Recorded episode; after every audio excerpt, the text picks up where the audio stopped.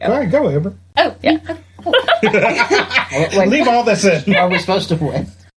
Welcome to the Direct Examination Podcast. I'm Amber Fulmer. And I'm Dane Phillips. And I'm Joseph Bias. Ladies and gentlemen, we have a special episode today. From time to time, uh, we like to sit around the table and, like lawyers, listen to ourselves talk. So today, It's fascinating. It's it's we're the best guests ever. So we have solicited uh, listener questions. Uh, we're going to ask them. I have the questions. Dane and Amber do not, and some of the questions uh, are for one of them. Some are for all of them. But we're going to try it out. So the first question is from Maria. Yeah, Maria, my sister. Okay. Yeah, she asked, "What's your most memorable case?" My case? We'll start with you, Amber. What's your most memorable case? Well, I will try not to cry while telling it. But growing up, I had the luxury of living right across the street to my best friend. We literally could st- we would stand on each other's um, lawns and yell at each other. But she had an older sister, and her older sister um, about four years older than her.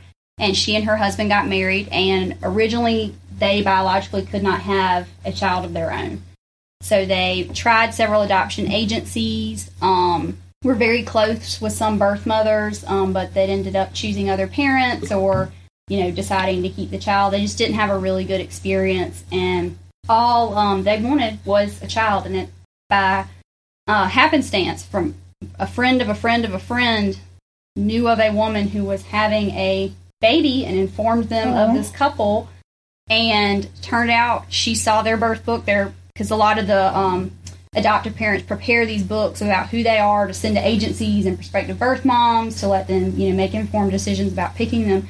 And she picked them. She said, "I want you um, to adopt my child," and it was a baby boy. So he was born at 3 a.m. in the morning, and I sat by my phone waiting for them to Oh, let me know gosh. because then we drove very late the next evening um, to the hospital to do the consent relinquishment. They were able to take him home, and I was ultimately able to do his adoption. So I was the adopting attorney for my best friend's sister's baby boy, and he That's is awesome. yes, he's now five. He started kindergarten this year. I'm totally not prepared for that emotionally. It's amazing. So I love him, and he loves me, and he has red hair. That's what's even, course, yeah, he has even red better. That's even So, better. but yes, it's all. He's the. I always tell people he's the best thing I ever did with my career, by That- far the That's best. awesome. Now you're going to make Yeah, us cry. yeah. Now we're, we're gonna tear up the rest of this podcast. It's gonna get a little, a little different. Then, what about you? Most memorable case? So I think without a doubt it would be, uh, and I can actually say the name. It's been on Dateline. It's a reported case. Is Richard Gagnon? He was accused uh, and convicted, ultimately convicted of two murders, and was sentenced uh, life without parole times two. And he spent eight years in prison. By the time we were able to get his conviction overturned, and ultimately after getting his conviction overturned, the prosecutor dismissed the charges. He is a free man today, Wow. and that by far, uh, and I could talk for days and days on that case. That by far is the most memorable case. There's nothing, there's no greater feeling than knowing that you've assisted somebody. I mean, again, uh, speechless. Uh, Right. Assisting somebody and literally changing their life, and you know, most of it. I'll tell you, I was a very young lawyer when all of it came out, and I'm only on the Dateline special for literally a second or two. There's that's a sore subject. That's a whole nother podcast. Right. But uh, I'm No idea. but I have, but I have proof. I was, I- I'm there in the courtroom Sure, scene sure. for one second. Uh, so by far, that case uh, meant the world to me at a, as a young lawyer to be part of a case that I thought I would never be a part of in my career. Only could dream of being part of a case uh, or participating in a case that would have that type of uh, outcome. And so, by far, that's the most memorable. Uh, the the other two things, as soon as you said it, that came to my mind was again something that I, in becoming a lawyer, you have a lot of hopes and dreams, and Right. it was either a year to the day of being sworn in. I argued at the South Carolina Supreme Court, or right at, I mean, it was within either the exact day or a couple days. And that moment was one of those where I never thought I'd ever have that opportunity.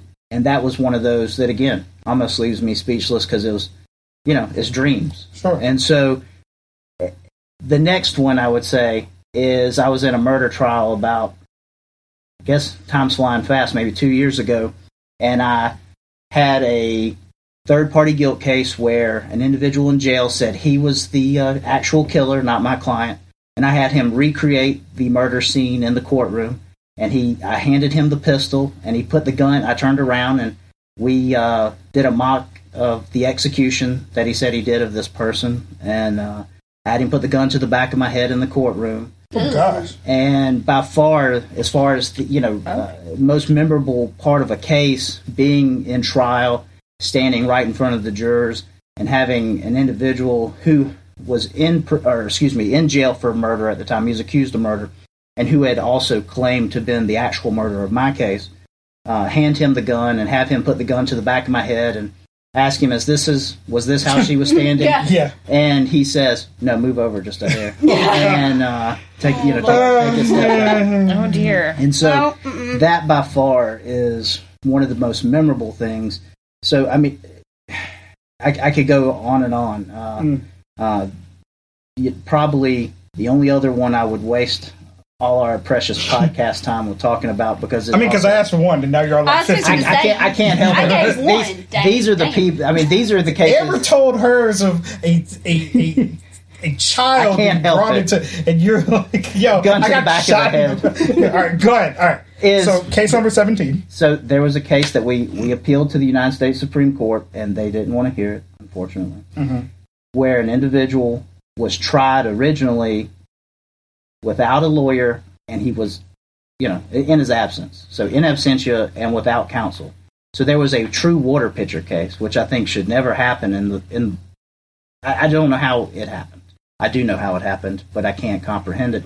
So a man was tried on a felony case without a lawyer, and he wasn't present how that trial progresses and you read the transcript is mind boggling. The solicitors, seeing their opportunity, the fact that he's no longer around, bring a second trial that would trigger a mandatory minimum of 25 years nine days later.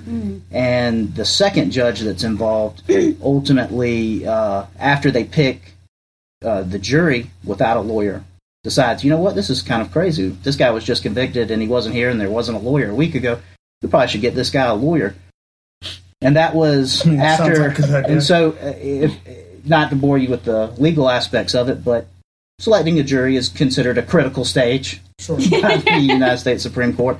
So there wasn't a lawyer involved during that process. So the judge, the second judge involved, two different judges in the trials, points to a public defender in the room and says, "You're going to represent this fellow." And he goes, "Well, I've never met him, and my, uh, I think he says my uh, companion, or how do you say it? Uh, something along the lines of, uh, you know, colleague. Yeah, my colleague says that he's waived his right to counsel. Clearly, the prosecutor had told him to say that he waived his right to counsel. Right. The judge denies that request. The judge says you got plenty of time to review the file over lunch. It was, I want to say, an hour or two later because my we God. tracked it time wise, and within an hour or two later, this uh, public defender who has never met the client uh, is trying a case that afternoon where the guy's ultimately going to receive at least 25 years. Uh, and so the United States Supreme Court didn't want to hear it, unfortunately. But that's just one of the travesties of justice that stick out in my mind when I have to have my long list of things uh, to say. Well, that's it for the podcast today. Uh, this is just, um, It was fun. yeah, that was fun. It's a great episode. Uh, so my most memorable case, and the only reason that this is even coming to mind is because it's Halloween time, and I used to tell the story. Yeah, I love Halloween. So I had a guy, and this is going back to Keep in my. mind, people will be listening to this after Halloween. Okay, so when we're recording this, just to, you know, to take y'all behind the curtain a little bit, we couldn't record this on Halloween for obvious reasons. We had to record it early today because Dave's taking his kid to Boo at the zoo. So we're in Halloween spirit right and now. somebody's going to Hamilton. Like, It- don't don't forget that. Well, oh yeah, and I'm going to go see him. Right. Yeah. The reason we can't record on a normal day is uh, me. But anyway, so the reason that Halloween is on my mind. So I had a case when I was a public defender where a individual came to me. He was arrested. He came to me and he was charged with impersonating a police officer.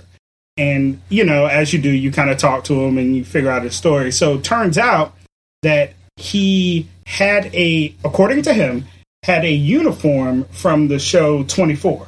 He was like, Joseph, it was crazy. There was this uh, CTU uniform because like that's the fictional agency in uh, 24. It's like there's a CTU uniform in my back seat. They pull me over for speeding, see in the back seat of the car, and they charge me with impersonating a police officer. And I tell the guys like, look, don't worry about it. This is stupid. We're gonna get this dismissed. It's fine. So that happened around Halloween, and he was telling me it's a Halloween costume, blah blah blah. So the next January, the solicitor calls me on the case. It's like, hey, we picked up your boy again. And I was like, what for? And he starts giggling. Not like laughing, like giggling like a child. And so I'm like, okay. And he's like, I'm going to send you over the complaint.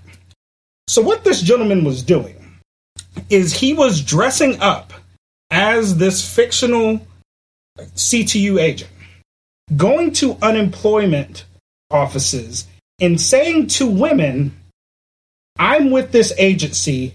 Don't be alarmed, but you're being followed right now. And he would say, and they would say, What? And Uh, he yeah. and then he would say, In order for you to be safe, you're going to have to come with me. Now, we can't go to your house because there are people at your house. So you're going to have to come with Tell me. Tell me kidnapping charges were eventually. We're getting on the there. We're getting there. We're getting there. God. um, you're going to have to go with me to this hotel. And one woman did. So, after he got this woman to the hotel, I don't know what happened. But the next morning, he says to her, allegedly. allegedly, well, this is eight years ago. So, um, he says to her, "They these people know what my car looks like, so I'm going to need your keys and take your car." So he was charged with uh, Grand Theft Auto, with kidnapping, yeah. and with uh, using what's the charge for? It's like using oh criminal sexual conduct of the third degree because he lied about his job to have sex with a woman. So this is why the solicitor was giggling and stuff. And so I went to go see him in There's jail. probably a lot of people that get arrested Yeah, for the. I mean, look. I- no lying, comment on lying that. about your job. Yeah, that's right. Um, when I when I went to see him in in jail, and I look at him, I was like, "Really, dude?" His first question is, "Is there a way uh, that you can make sure my wife doesn't find out about this?" so that's my most memorable Halloween esque story. Hashtag And then she probably hired someone like Yeah, me. then she hired Amber. Then she hired Amber, and Amber's To like, crush him. She, Amber starts, you know, moving her hands evilly and says, "Oh, we got this dude." laughter. Right. All right. crank Question. up the steamroller. That's right. To, to take everything from this dude. Um, all right. Megan asked, and I like this question. How do you turn away friends and family who want free legal advice? You don't. It's in, it's, impossible. It's impossible. You very politely say, you know, that may or may not be my area of of law, uh, but I do have the names of some people I'd be happy to put you in right. touch with, um, or some people within my firm. But I will all the time get a, a property question or I have a tax question. I'm like, guys, I'm a domestic attorney. Right.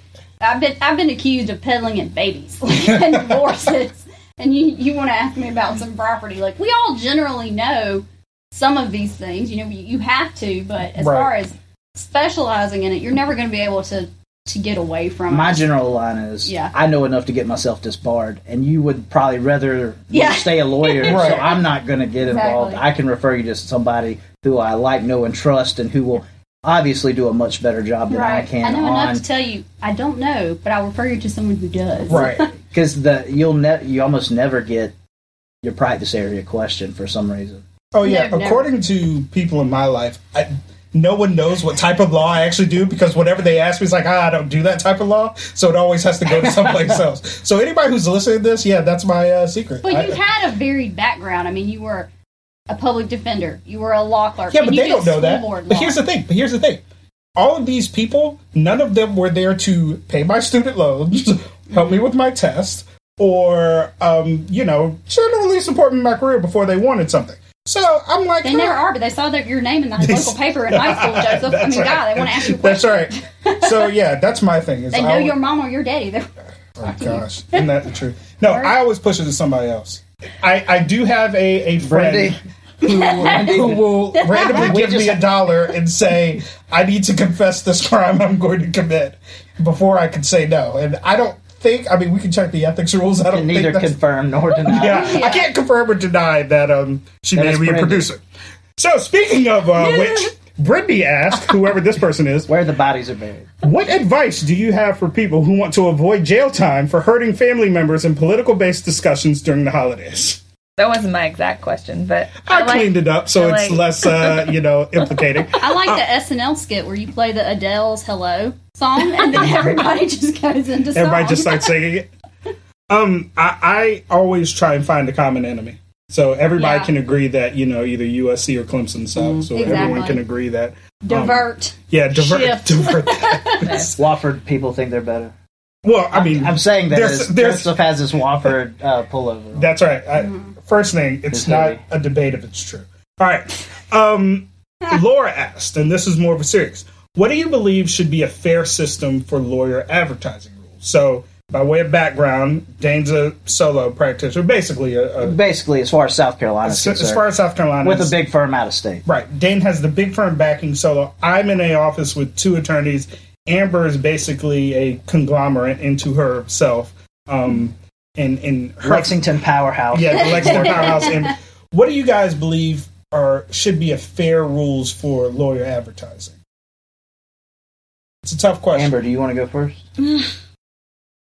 So it's tough because is. we have our profession is one where folks will you know you see the billboards you see the tv mm-hmm. commercials and there's a argument that it cheapens what we do which obviously is most of the time serious work but at the other Right. hand you know people get in cases that way and you have to That's you how know, you get your you your get- attorneys that have the Super Bowl commercials and, and things right. like that. But I understand the billboard argument. I mean, half half of the public, if not more, always already thinks that all lawyers are ambulance chasers. I mean, Right. Shakespeare said, "When the common man comes to power, the first thing we do is we kill all the lawyers." So we don't exactly have a great Batesburg, Leesville to Shakespeare. Go ahead. Go ahead, Amber. Y'all, coming in. Y'all I, have a just, magnet that just to echo both of those, I think that it's all about the professionalism kind of threshold for me. I, I think there's some states where you have to submit it through the bar for review, or Mm-hmm. at least the like the Commission on Lawyer Conduct, and they have to approve it. Doesn't Florida do that? I believe so, Yeah. and I think that would. I mean, the the people who advertise all the time, I think would would hate anything that I was about to utter. But I think that would be one of the things if we kind of had. A, I, mean, I guess, and that's one of those things where, like, the United States Supreme Court trying to say what's obscene. You know, when you see it, uh, maybe making a line now that we have a civility oath. If they had a professionalism kind of component with the uh, advertising, I believe that one of the reasons I wanted to initially have this idea of starting the podcast is because lawyers have such a bad reputation when most of our day is trying to help people. Right. And so I just, you know, that quick money, uh, how much can you Sure. get, uh, professionalism thing, uh, I certainly don't necessarily love it. And I think you got to rein it in. However, I, I, I believe lawyers got to advertise. I have a website. Yeah. I, I certainly uh, post things to try to get cases. That's just the nature of it. Is a Right. business on the part of it. You can't keep the lights on if you don't uh, get cases. So a, a good lawyer without cases is uh, not much of a lawyer. So I think the the one little tweak I would do is if there could be some more explanation that maybe the bombast that you see on TV, those TV commercials, aren't necessarily representative of what a case should be or is. Like they have it in fine print, you know, and stuff, but maybe we can make that print a little bit bigger so that people can see. Um, because I'll tell you, as a defense attorney, part of my job is popping the bubble of people who think that every time that they slip and fall in a you know gas station that they're going to be you know the next lottery winner. So uh, you know if that was kind of handled beforehand and people had more realistic expectations, maybe it'd make all of our jobs a little easier. Anyway, all right. Next question: If you could redo the process of being a lawyer, would you? So if you had to do it all over again, would you still be a lawyer? And I guess this can go into our cross examination question that we ask our guests. If you weren't a lawyer, what would you be? we'll start with you. I would. I always wanted to be a lawyer since about seventh grade. I thought it was cool. Those are the guys in suits.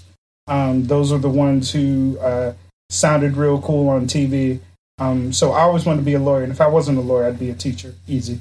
And I almost, you know, I, I try and get a little bit of both with the mock trial stuff that I do. But um, yeah, definitely, if I had to do it over again, I would.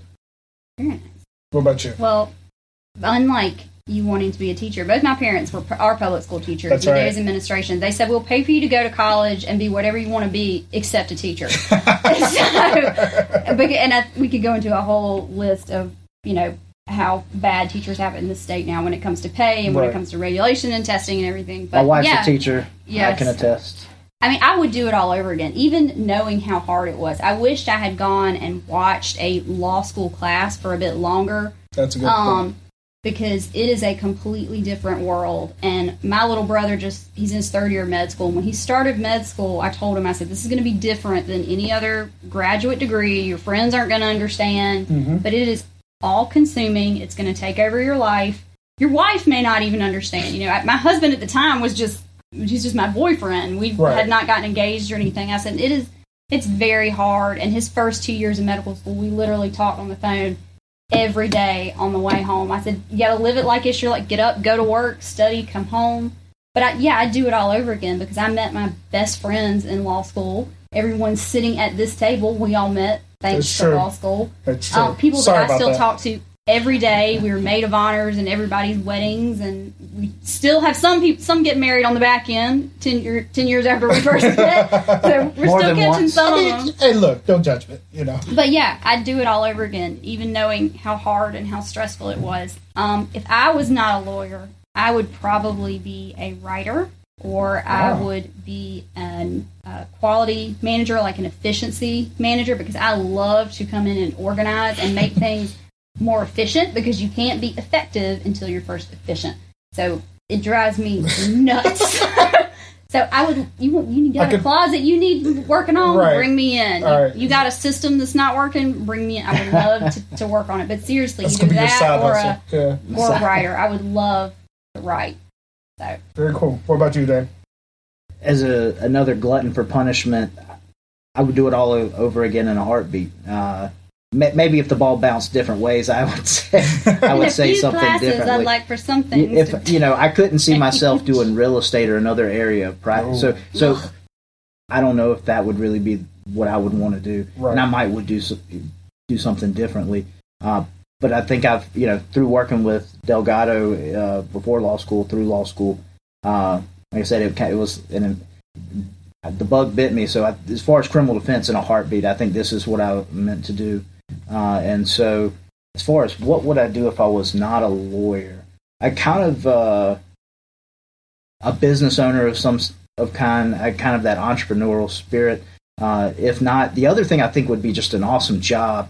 And I think that's kind of the nature of maybe the criminal defense thing. Is an investigative reporter, kind of go in and blow things up, cool. uncover uh, corruption, and just uh, I just always love it inside man on when you know, yeah, right. You, you you you just blow up a big story, and it again changes lives of people. And uh, I always thought every time you see a reporter run up with a microphone into some guy who's been busted, and that kind of you know they know that the house of cards is coming crashing down. I always thought that would be a pretty interesting job. William asked if you could make any changes to the law school experience or curriculum, and let's do one oh, per. That's a whole set. That's yeah. That is. If you That's could a make whole any changes podcast. to law school experience or curriculum, what would they be? And see, you, go ahead. You can go first. one of my biggest complaints is part of the law school experience. Unlike medical school, in their third year, they are rotating around doing those clinicals Oh. for two You're preaching to Solid the choir. Tell them. years. So I truly think we should do have like a, a lottery system where in your I, I just still think it should be three years, maybe even four, but focus on, you know, eight week segments where employers, state agencies, private firms, PDs, nonprofits can solicit for law clerks. You go in, you work, um, those eight weeks, you come out, you can test on it, and it ensures that the local um, legal profession in all fields gets law clerks who are ready, willing, and able. Because a, your grade depends on it, so you're going to show up and work. Right. But b, it exposes you to everything that you can do with your legal career and gives you a ton of hands-on experience And then we have people saving money on the back end because they don't have to pay clerks, and it gets you in the door maybe with some of these firms or these agencies where if you do a great job and they remember your name and they remember your face, when you submit that resume later on, they're going to remember you, they're going to want you. But my biggest fear, my biggest complaint is not enough hands on experience. The mock trial program has gotten better thanks to Brett Bain, so you've got You've got that. You, some of the clinics have gotten better, but that's only open to select few people. They don't have a ton of them, but that's the one thing that med school does much better than law school is getting people in the field and Hands getting down. them hands down in different areas, practice areas, and rotating them around to let them see at least hit the high points of everything that they could do with that degree. I don't have anything. I mean, That that's she, exactly you, yeah. you said it perfectly. I mean, we're all practitioners, so I think other people. I wish we maybe had another another person that could kind of, Mm-hmm. you know, Takata will be our fourth. Uh, right, uh, more of a, a, a paper pusher lawyer. Not no offense. Boy, No we're offense. just like, hey, shout out to everybody who does real estate, tax, uh, who never sees the inside of the courtroom. Y'all the real MVPs. Right, I- we're not we're The not trying to Lord. we're Yeah. not trying to attack you, but without a doubt, But we are. everything she just said, 110 percent. The only thing I would like to also see is North Carolina allows their law students, uh, barring the clinicals, law students are not outside of the clinical programs. You're not allowed to practice law. It's not like that in North Carolina. My roommate, my 3L year, would drive up to Mecklenburg County and was a prosecutor two or three days a week. Hmm. And it was not part of a program. They same rules, supervising attorney, Right, you gotta but licensed supervisor. we have an order from our chief justice saying that there are a ton of unrepresented people in magistrate municipal court that- they are essentially being. I mean, NACDL, uh, the National Association of Criminal Defense Lawyers, did a whole thing of showing that Right. people were getting just railroaded on their right to counsel. Well, let's load them up with uh, three L's in municipal courts and magistrate courts. I mean, worst case scenario, you go to jail for thirty days. But uh, the, but at least they would have a lawyer who's passionate and would most likely, because it's their only and maybe first case, second case, they would work harder than almost anybody would. Uh, so that I would love and to really see. cares about the outcome and A is really percent. vested in it. Mine is very simple, just to kind of go off of what Amber says, because she would take she took my answer. If you believe in the law school accreditation process, if you believe in the law school admission process, there's no need for a bar exam. That's the way I say. I think you should make it harder to get in law school. Make me be more selective to get in law school and get rid of the bar exam. Take that's away, fine. take away the second hazing. Yeah, this is the the Just hazing. second So okay, Oh, well, we're wrapping it up. we're gonna do Yeah. quick hit, quick hit Dave Chappelle. answers. Uh, all right, Joseph asked, not me, other Joseph. Uh, who's the best Batman? Christian Bale, hands down. Dane. Michael Keaton. Oh, poof. We're gonna start a fight. I'm gonna say uh, I'm gonna go off board. I'm gonna say uh, Adam West. I knew you'd Sorry, go. Old school. Adam I knew West. you'd go. Old Knew school. it. Yeah. I don't have a problem with that. Uh, For a second, I really Keaton thought you were going to say Batman. Clooney, and we were just going to have to like. I no, think we Clooney, can we shut down the all pod. agree though that Michael Caine is the best Alfred. Hands I down. mean, like hands Yeah. down. Hands Okay. down. Well, Okay. mm, Um, Dane, quick answer: Are all prosecutors snitches? This is from Ken. No. Okay, Dane saying that with a uh, look that says the answer is really yes, but he can't. He has some pending uh, stuff in front of some prosecutors. All right, um, Amber, Yes. number one bar study tip. write everything down and not on a note card. Get a whiteboard because studies have shown that the more times you write something, like if you write it three or more times, you have like a 90% chance of retention. So instead of doing note cards and flashcards where you just read the same thing over again, have somebody yell out what is the definition of agency or write write the, the word that you need to know the definition and then have your white, whiteboard write it out erase that worked the best for me by far Great. Um, Dane, one sentence. What's the number one thing you need to prepare for having a solo practice? This is from Nick. Confidence. Nice. One like Boom. word. And he said One it word. confidently. and he did Right. Uh, Amber, yes is there an area of law that if you were in law school now that you'd be kind of keeping your eye out to say this is something that new law students need to be kind of aware of? Like a, a area of the law. Hmm. See, they didn't have these questions beforehand. They didn't. Well, we didn't. Y'all, y'all Joseph, did. Joseph I had- in his little wallet. Um, I can. I'll answer. If You can want. go ahead if you want to. And I'll, I- I'll sit here and think. I'll I'd say immigration. I would now that I'm thinking of it because and maybe not in a state like South Carolina. That Right. would not be the first thing that you think of. If you were in Texas or New Mexico or Arizona, yes, those would that would probably be something you need to learn coming out of the gate. But now with all the changes that we have mm-hmm. with this administration and the the fact that I think you're you're still you're seeing at least in the last ten to twenty years a rise in immigrants coming through South Carolina, I think probably definitely, and you could easily capitalize in South Carolina on being a specialist in that because very few You can't people use the word you specialist. can't use specialist, sorry, but very few people know a lot about immigration Right. law, so you could really make a name for yourself in the South Carolina. I'll be the for that. RPC police. The, but immigration's a federal practice, so you could take a case in another state. As Yeah, well. Very good. All right. Um, both of you, all three of us. Worst part of your practice area, very briefly. Time is finite. There's only so much, so many hours in the day, and you get 50 calls in a day. You have motions to draft. And this is criminal practice. So, criminal practice, the answer is a finite amount of time. If you're stuck in court, I mean, that's right. If I just need more hours in the day, Okay. Amber. I would Family say when you feel a judge has gotten it wrong, or, or you feel that somehow the solution that was reached was not the right one, and there's a child involved, Oh, and that when you think about that, that'll weigh on you. For civil defense, I'd just say billing. It's horrible. God. I hate it. Um, but it's necessary. well, I guess revised hearing a not guilty verdict's Yeah. pretty bad. Well, Right. Dane, I mean, if you want to you know, say it that way, okay, fine. Right. Um, all right. Uh, okay, lastly, the drinking ticket account on Twitter asked, What are some good laws? um, so I did some research. My favorite good laws in South Carolina from Brett, who I think gets a shout out every other podcast. He's Every- he's every- twice. in Every single Coming podcast. on. Yeah, so- Sometimes I cut it out because it's Yeah, it's you should. excessive. He, Yeah. His ego's way too big anyway. Um, I agree. He better live up to the hype. 63 19 2430. Uh, in South Carolina, if you're under the age of 18, you can't play pinball. Um, that's a good law. Um, my favorite, 53 1 60. Uh, you can't buy uh, musical instruments, clothing, or luggage on a Sunday, still in South Carolina. And then, of course, as I explained to my co host earlier, in Lancaster, you're not allowed to dance in public. Um, that's a good law as well. Um, guys, anything else before we head out? Well, for those that are in Lancaster, uh, which one of you said that there is no reason?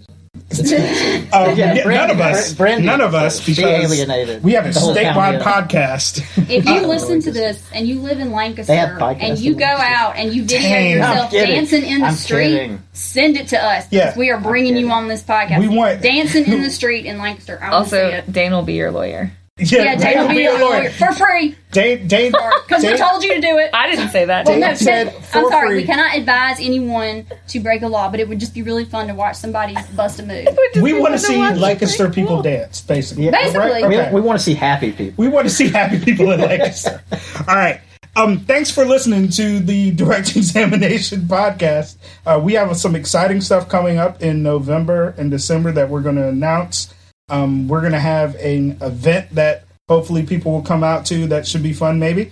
Um, and until next time, um, my name is Joseph Bias. You can follow me on Twitter at Joseph P. Bias on Twitter. And I'm Dane Phillips. You can follow me at S. Uh, was it SC Crim Lawyer? SC Crim Lawyer on Twitter. I don't even know. Just Google my name. It'll pop up. Dang, Dane said Google me. Google me. He's been on Dateline. Yeah, he's been on Dateline. For two seconds. Two seconds. seconds on Two Dateline. seconds. Dateline. We got to add that to the uh, pod. And Amber, you're That's in the show notes. I'm at Red Judicata And on the- Twitter. and of course you can follow the podcast at SC Law Pod on Twitter for Dane, for Amber, and for Brindy, And Instagram. And I was Instagram. gonna say you didn't mention that one last time. I'm trying to close the show out, and y'all for Dane, for Amber, for Brindy. This I'm Joseph. Have a nice day. Bye. Bye. This is the worst.